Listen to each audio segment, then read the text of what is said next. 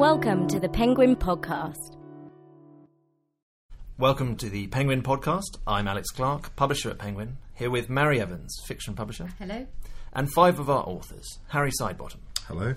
Karen Maitland, Hello. Stewart Binns, Hello. Kate Williams, Hello. and Louise Berridge. Hello. All of our authors today are experts in their period of history, which range from the Roman Empire to the Norman Conquest, the Middle Ages, 17th century France, and Victorian London. And we'll be hear- hearing all about their historical fiction today in the Penguin Podcast. So, Karen, let's start with you.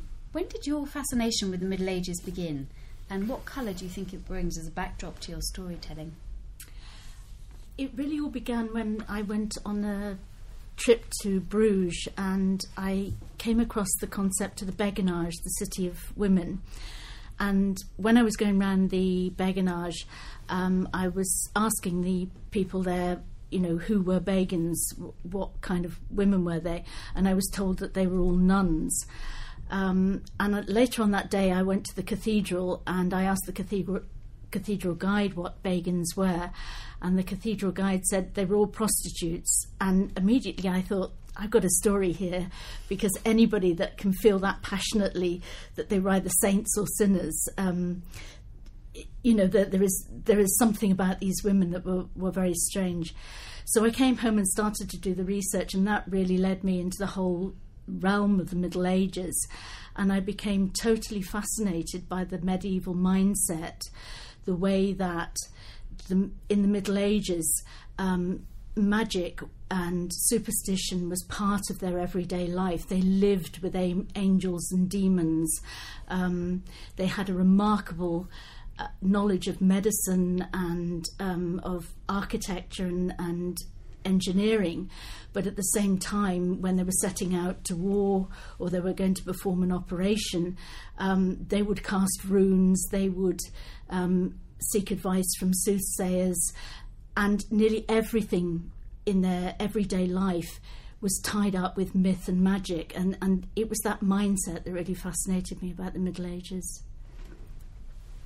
And Harry, I mean, in talk, terms of kind of immersive historical experience, what, what drew you particularly to the uh, period of the Roman Empire that you've chosen, the, the, the reign of Valerian?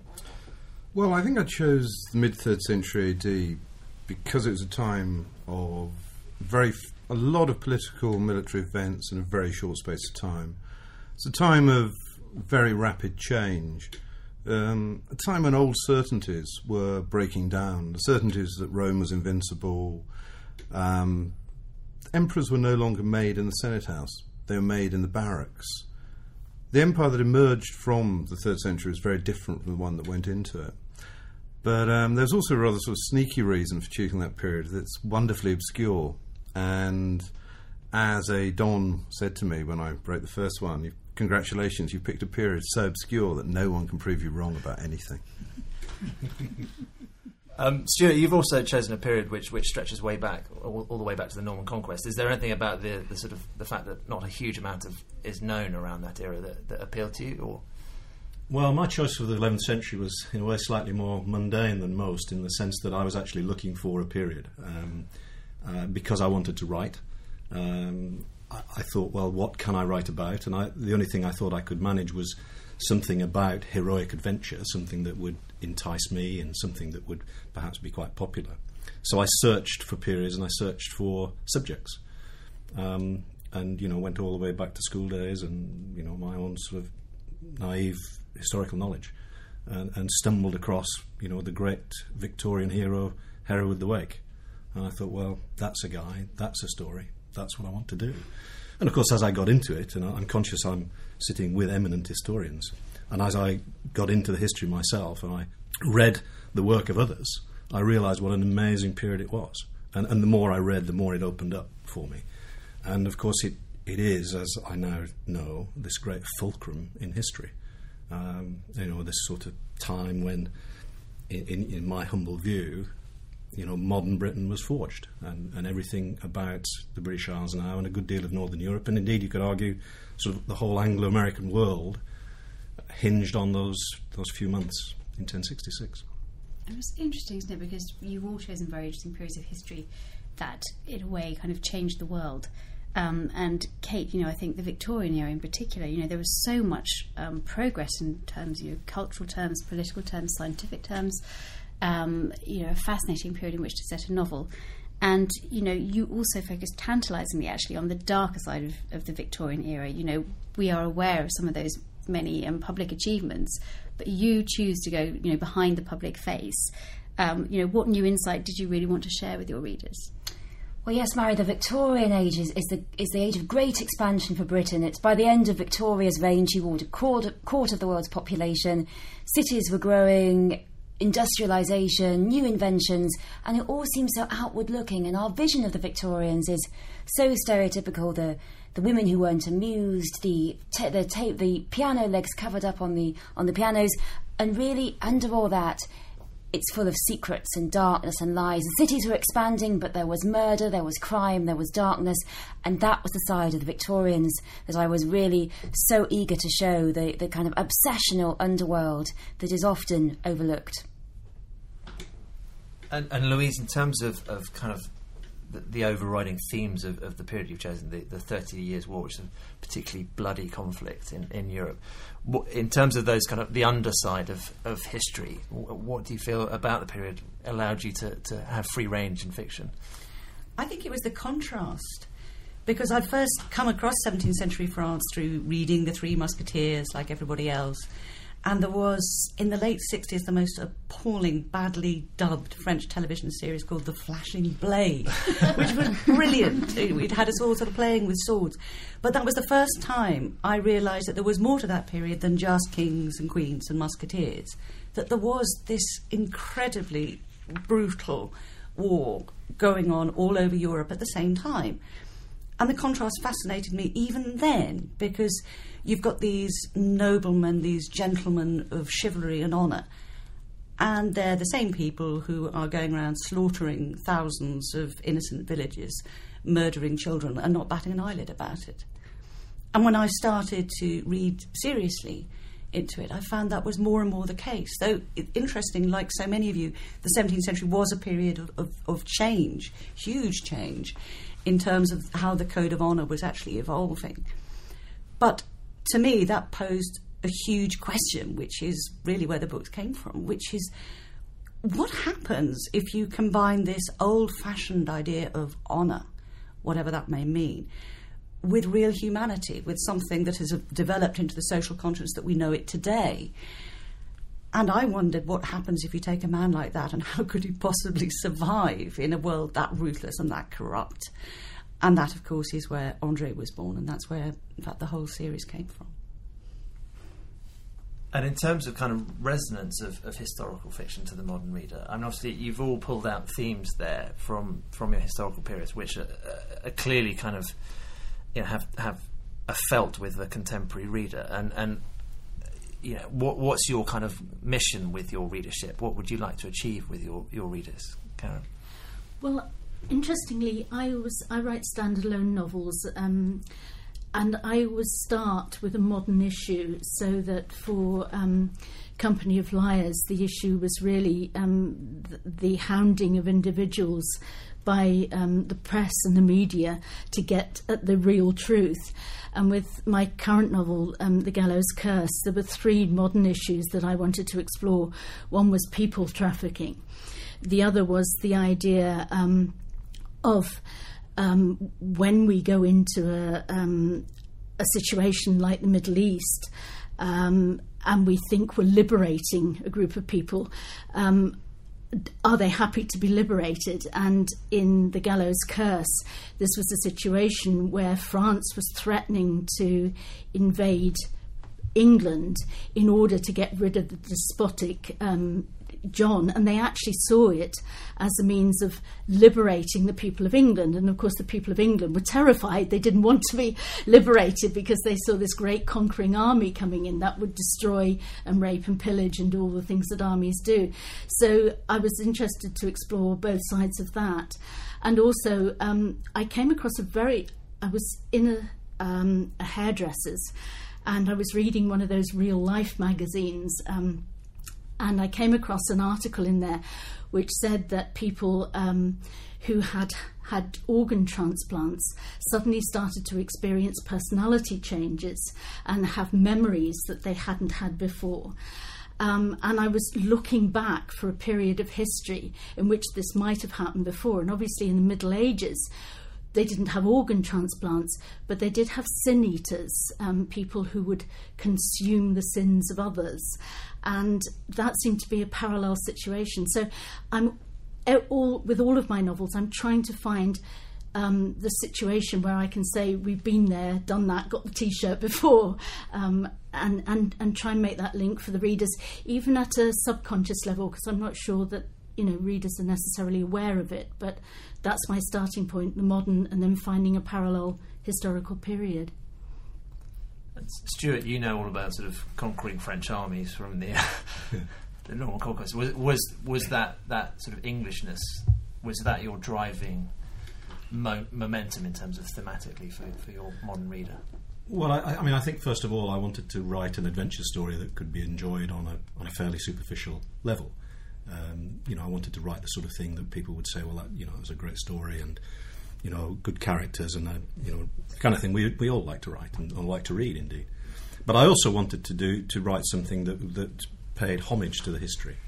Um, and that had, you know, rather more subtle themes as well. And, and indeed, as you say, you know, I, I, wanted to to try and suggest that the 11th century was important for various reasons, and you know, the the origin of Britishness and whatever that is today, um, the beginnings of the fight for freedom, and various themes like that. I wanted to include underneath a good a good story. And Kate, I think Catherine's a rather fascinating heroine, and I feel quite consciously that you, in many ways, subvert a lot of the Victorian archetypes in your novel. Do you feel that Catherine shares some of the sensibilities of a modern woman? You know, does she face some of the threats that a modern woman faces? Yes, I think Catherine does have a modern sensibility. I, being, I was a historian in the Victorian period before, so spent a lot of my time reading Victorian ladies' memoirs and letters and 18th century letters. And some of her sensibility definitely comes from the Victorian period, but some of it also reflects how much Victorian women were were trammelled. They were desperate to escape the trammels of their lives, the trammels of politesse and domesticity, and they were desperate to escape the home. A lot of them as well. And Catherine herself is so eager to escape her home and search around the dark streets of London. And I think also, I love cities. I'm, I'm fascinated by cities, and I think we live in the 21st century in the growth of the megacity, in, in Britain, but also in China and India. And these cities have a lot of victims, and these were the ones I was trying to show in Victorian London as well. And Harry, I mean, your your kind of portrayal of Roman life is, is completely alien to, to a life that, that we know as modern readers. How do you make that connectivity? Well, I actually don't think it's completely alien. Actually, the um, yeah, the Romans. The fascinating thing about the Romans for me is the mix of, in some ways, they're very much like us. Um, they feel love, hate, fear. They live in nuclear families and so on. But in other ways, they're as alien as alien could be. I mean, they they live in a very different thought world. Um, summed up for me actually in an anecdote um, by the great Doctor Galen, who um, was telling a, was writing a medical textbook about the dangers of getting very angry, the physical, mental dangers for your health. And his father was a very um, unangry man, but his father's friends were very angry people, and when slaves annoyed them, they tended to punch him in the face. and Galen, Galen's dad used to upbraid them, say, This is very, very bad, you really shouldn't do that. Because if you actually punch a guy in the face, there's a really nasty danger of cutting your knuckles on his teeth. what you should do is send another slave, get a big stick, and then you can beat the guy in your own sweet time. And then the good thing is, you won't be doing it in anger. You'll be doing it in a philosophic, calm, rational way. when I first read this anecdote, it was absolutely bizarre that there's no hint, there's nothing on the radar about the pain and humiliation of the slave. It just doesn't feature. It's all about the slave owning class. You know, the minor danger of physically hurting yourself and the very serious danger of losing your self control, ending up like a barbarian. Because um, for me, I mean, the great thing about historical novels is that playing with the sameness and the otherness. I think uh, Mary Renault, who's one of my all time favourite historical novelists, summed it up by saying something on the lines of the pleasure of writing and reading historical fiction is the tension between what is universal to the human condition and what is specific to a time and place. Although I may have got that quote totally wrong. And Louise, in terms of, of kind of Andre's struggle with his nobility mm. and the kind of the conflicts of, of his duty to to the, the sort of traditions and, and, and ways of the old society, but also his seeing how humanity is being corrupted by that old society. How how do you pan that out for the modern reader? I think Andre's journey, having to decide between honour, humanity, and indeed survival, I think it's probably one of the most universal questions there could possibly be. You can even see it in, in a film like Wall Street. It's always this question of do you have to be really evil in order to succeed? Is it necessary to be vile to survive? I think it probably couldn't be more relevant than it is right now. And actually, that's something that's already come up in this discussion that I'm finding interesting. We're looking back at the past and, and, we are quite rightly saying here are some extraordinary and fairly horrific things that people did and how they felt. But I do wonder sometimes, which is probably very sentimental of me, if there isn't something that we've lost as well. If there wasn't sometimes a kind of innocence in the way in which people were prepared to believe then. There is something called honour that you could actually die for. There were more important things than just surviving. And the second period that I'm working on, I'm presently writing a novel set in the Crimean War. I've come across that really strongly because we have these tremendous sort of cliched ideas of stiff upper lipped Englishmen, and we all laugh at that because it's terribly funny. But when you read the diaries and the letters, it was real. I really couldn't have made it up. And when you come across a story in somebody's eyewitness account during the Battle of the Alma, they're crossing the river. There is a man who both of who both of his legs have been blown off. But he's sitting against the wall, cheering the guards on. The line was actually "Go in, beauty guards, go in and win." If I write that, people will probably fall about laughing. But it's actually heartbreakingly true. And I do wonder if we haven't perhaps lost a little too much innocence ourselves. Actually, that's really interesting. Karen, for me, in The Gallows Curse, your protagonist, Rafe, is absolutely fascinating because he was one of the castrati, taken away as a child, but actually couldn't sing. And the consequences for this man, who's who was this beautiful man, great big kind of statuesque man, and then he's reduced to this almost laughing stock but you know, what research did you do? What reality is this based on? Were there a lot of children who were casualties in this way? Yes, I was quite horrified by the when I began to dig into the idea of the castrati. These were um, children who were castrated in order to be able to preserve their angelic voices for the church choirs and the great cathedral choirs right across, across Europe. And the sadness of it was that many children were castrated before puberty in order to preserve the voice. Um, but of course, even though their voices didn't necessarily, well, they didn't break, they could crack, and, and simply because they had a child's voice meant that they couldn't necessarily sing, it, it, the voice was destroyed. And in a society where actually fathering children and being a man in that sense was um, a huge deal, um, these people were then left to grow up and they were completely rejected by the church who had castrated them. Um, because somebody who was to quote Deuteronomy, wounded in the rocks, um, could not serve um, in the altars of, of the temple. So they were not allowed to become priests. They were not allowed to become monks, which would have been the obvious. They were just thrown out into society. And I was quite horrified to discover that the last uh, castrati actually died in 1921 in the Vatican. Um, so it was something that went on from the fourth century right up into our own century. And to, to bring that into a kind of perspective, there are actually recordings of this man's voice, um, which means that, you know, our, our great grandparents or even our grandparents would have heard um, castrati opera singers and castrati um, choir singers um, in their own lifetime, which is, is quite amazing. Um, but of course, you know, being castrated, um, as I'm sure is, is true in a lot of the other authors' periods, was this huge stigma um, because you very often castrated people in war. You know, if, if you wanted to really humiliate your enemies, you castrated your prisoners, and even at the Battle of Culloden, you castrated the dead um, just to humiliate them even further. The, the, the, English castrated the Scots, for which they have never forgiven us, I think.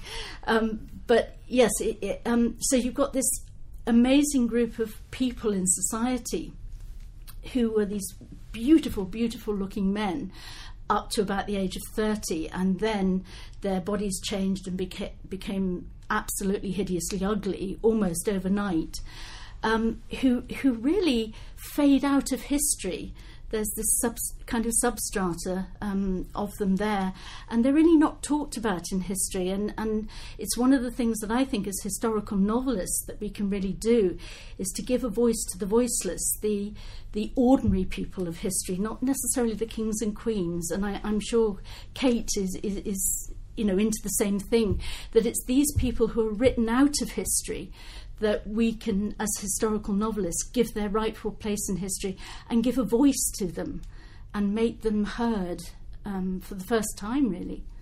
Yes, I agree. I mean, the, the, Victorians themselves suddenly became concerned that there were no voices of poor people and no studies of the poor whatsoever. And I, I absolutely agree. There's been these voices who have been written out of history, which for so long has been written top down. And it's so great to be able to reincarnate these voices and discover their secrets. Harry, you, you've you've got a in terms of your hero, in terms of Ballista, he's a he's an outsider. One of these, you know, is that in terms of the lost voices, in terms of the the, the people that history doesn't quite recognise. Is that something that that drew you to the character of Ballista, that the very outsiderness of his his history? Well, he's actually a historical character. I made him an outsider. um, we we don't know if he's an outsider or an insider. He's just a general um, who we know next to nothing about, and what tiny things we know are all actually in the third novel, Lion of the Sun. The rest is all made up. Yeah, that's part of the reason I wanted him an outsider. But um, another reason I think was because outsiders tend to comment on the power structure, the society they're in. Um, and as a classicist, the thing that was springs to my mind is you have Take two of the great classical historians. You've got Tacitus and Polybius. Tacitus was an insider. He's a senator, he's a consul. The thing about reading his annals is you have to know a lot about Rome to actually work out what on earth he's driving at. He hints, he implies. He doesn't need to spell it out. He's an insider writing for insiders. It's a bit like a Don from All Souls, you know, writing a, an Oxford thing. It's all, if a nod's as good as a wink, if you're in the club, you know. Whereas Polybius was a Greek and he went to Rome as a diplomatic hostage. And he hung out with a lot of important Romans, including Scipio Aemilianus, the guy who destroyed Carthage.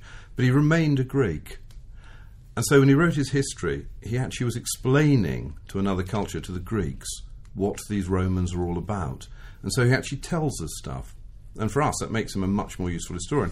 And I think it would be much more interesting to have a character who was an outsider. It would be much more natural for him to reflect on society, politics, whatever in Rome, than having yet another Roman hero who wouldn't, because his stuff would be no need to say it. You know, his audience would already know these things. There was an additional reason, actually, that there's a modern preconception that the Roman Empire is this huge monolithic thing full of Romans. Well, of course, it wasn't. You know, 65 million people, uh, the vast majority of whom aren't Roman at all. They may have Roman citizenship, they may have adopted a Latin name, but they, they're ethnically not Roman. And their first culture, quite often, wasn't Roman. And they, they are a forgotten voice. I mean, we just don't know to what extent, when you're given Roman citizenship, you take a Roman name, do you become a Roman? Do you just jettison everything that went before? I thought, well, probably not. So I, want, I wanted someone sort of caught between two cultures. In terms of being caught between two cultures, Kate, you have a killer who, in many ways, I guess, is drawn from Jack the Ripper influences, particularly given the Victorian period. Um, how do you feel about creating a killer who is someone who's relatively well to do, but is very much part of, of the Victorian underworld? Yes, well, it's a very interesting question, Jack the Ripper and the Victorians. I mean, Jack the Ripper was so exciting to the Victorians because essentially he was the first serial killer. Essentially, previous to Jack the Ripper, people believed that murders were committed by large groups or gangs, and he was the first one, and is partly the cult, cult of individualism and also Jekyll and Hyde and Sherlock Holmes, they created the notion of the individual serial killer, and as a consequence, the poor man playing Jekyll and Hyde on stage got arrested, suspected of being Jack the Ripper. poor man, because he was so convincing in the role, the perils of acting. And I, so Jack, and it is much earlier than Jack the Ripper. This is, you know, uh, you know, well over forty years earlier. But what I wanted to suggest was the loneliness and the individuality and the terror of the city that the individual serial killer brings out. That's what we're most afraid of when a serial killer comes. It's because we're so vulnerable. Their, their murders seem so random. They could catch any of us. And where are we safe at night? And where possibly might he be coming? So that was completely my vision. And there's no, as we all know, there's no class distinction in murder and desire to kill. The the, the reason that the the purpose that makes us want to kill is not related at all to class. It can be any possible level of society could could have created Jack the Ripper, and of course, we still don't know whether he was rich or poor. Mm. That breaking down of kind of rich and poor and the, the sort of boundaries of society figures heavily in, in the, the story of Andre. Uh, is that something that you, you wanted to highlight? That kind of this was this a fulcrum moment in, in history, or uh, how how did you feel about that? It, very much was a, a fulcrum. The whole 17th century in Europe was a massive turning point. We began to see already the first revolts that little more than 100 years later would actually become the French Revolution. And that's why, for me, arguably the most important character in Honour and the Sword and also in Blood and Steel is the character of Stefan, who is really little more than a peasant. He's an artisan. My hero is, of course, conventionally a, a nobleman, Andre Chevalier de Roland. But Stefan's voice is the voice of the outsider. He is the man who can actually look at society as it really was and speaks arguably with the most modern voice.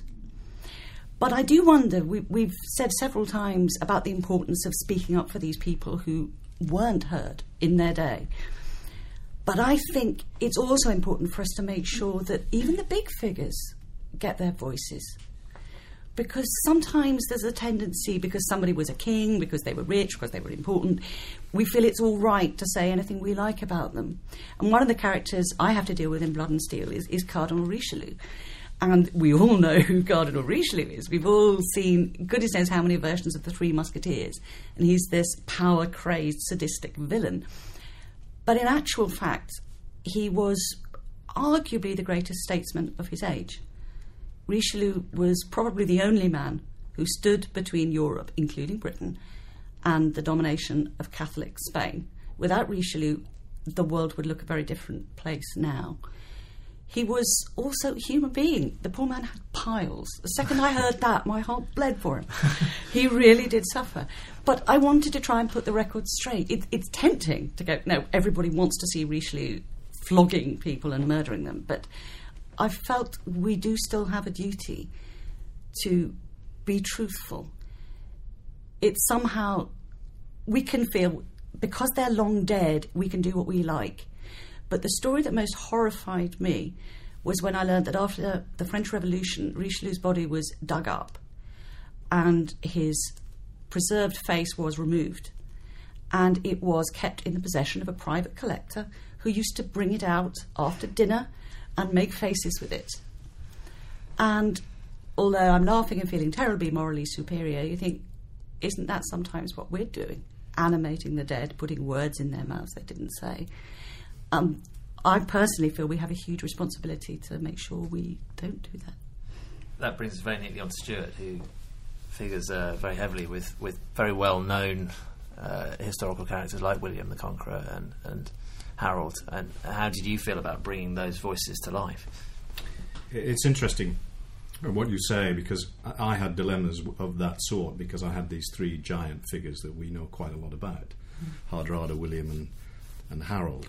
Um, and particularly through the Victorians, we, we have them in a sort of caricature as well. You know, William was the bastard, and Hardrada was the great Viking, and Harold was kind of the good guy, really. Um, and I struggled with that quite a lot because you know you don't want to just repeat the stereotypes that you already know, but to a certain extent they were inevitable because if you if you fiddle with them too much, then the reader says, "Well, hang on a minute, I, I don't remember that something like that." So what I tried to do was just make them fuller and try and give some background to why they were as as they were. I mean, you know, Hardrada was apparently six and a half feet tall, so it's hardly su- surprising that he should be seen as a giant man. And, and and they were all very big men in physically and in terms of their personality. So I just drew on that. Um, and the same with with Hereward. You know, we have this tantalising little bit about him, which kind of opened the door to make him into this this heroic figure. But of course, to make him real for people, he had to be flawed as well. There had to be reasons why he went on the journey that he went on. And that, of course, allows you to make him real for people. So you could admire him, you could want to be like him, or little boys would want to, you know, big boys and little boys would want to be Hereward. But at the same time, if he's if he's too super real, too too super heroic, you wouldn't buy it. So that gives you lots of opportunities to, to get into genuine personality traits and to get a real story of, you know, what happened to him and why why, why his journey was as it as it was. We're, we're just about running out of time, so I just wanted to ask one last question of you all, really, which is, you know, what's what's the most satisfying element of being one of, a historical novelist, of, of, bringing these worlds to light? What what keeps keeps you uh, uh, ablaze with the passion for your writing? Well, I think one thing for me would be the um, chance to reach out to a far wider audience than my history books or straight history articles do to actually reach a far bigger audience for the classical world. It's something I've spent my whole life studying, and I think it's fascinating and fun. And yeah, if people get into it via my novels, that's a job done, really. Well, I love writing true history and history books, but it's also marvellous to be able to invent and speculate and sometimes make things up as well. In in a history book, if you don't know something, you have to say that the scholarship can't make it clear whether or not this is true or not, but the measure of the debate is perhaps this. You don't have any time for that in a novel. You just choose, and you have characters, and you have reality, and you can really tell a story, which isn't quite the same in history. Brilliant, Stewart. Well, for me, it, it was it was simple, really. I think you know, it's, it's, obvious around this table that everyone's a great storyteller, and you become a great storyteller because you've got a passion for the story that you've got, and you just want to share it. Um, and you know, I think we've all done other things in our in our lives as well. And for me, you know, working in television and making documentaries, that was wonderful storytelling as well. But it was with a team of people. Uh, and although there's a wonderful team here, of course, with Penguin and great editors and so on, it's this is a much more intimate journey because you you can say to your audience if you're lucky enough, uh, you know, I've got this story. Can I share it with you? And that's a, and that's there can't be anything more exciting than that, because they're trusting you to take them on a journey and allow you to tell them a story. And as long as you get it right, you know, how satisfying is it that people say, "Well, I really enjoyed that." I agree with all of that, and particularly with Harry saying that it is about reaching out and bringing the past perhaps to people who might not otherwise have understood it. But one of the things I love most is the sense of actually reaching back into the past, what I'm learning about it as I'm actually writing. And sometimes you can even find something that isn't really officially known. There are a number of unsolved historical mysteries out there, and I love those because that's when a writer becomes a, mixture between a, a detective and a conspiracy theorist. You can make up any possible solutions. In Blood and Steel, I deal with a, a real life um, mystery, the death of the Comte de Soissons. We have so many different accounts. It was the most convenient death in the entire century. It, it's basically what saved Richelieu and France. But some people say he killed himself. Some say he was killed by an agent of Richelieu. Some people even say it was an accident that he shot himself with his own pistol while raising the visor of his helmet. I think I know what really did happen, but it's been up to me to come up with an answer that satisfies all the known facts, but that also fits with the other explanations. But the book I'm working on at the moment, I'm actually coming across something where I've come up with an obvious fictional solution to a problem But the more you dig in, the more you begin to realise this is probably what actually happened. There are clues everywhere. It's huge. It, it could have it's a totally new way of looking at why the charge of the Light Brigade happened at all. But the excitement of that, like being an archaeologist, it's it, it can't compare with anything.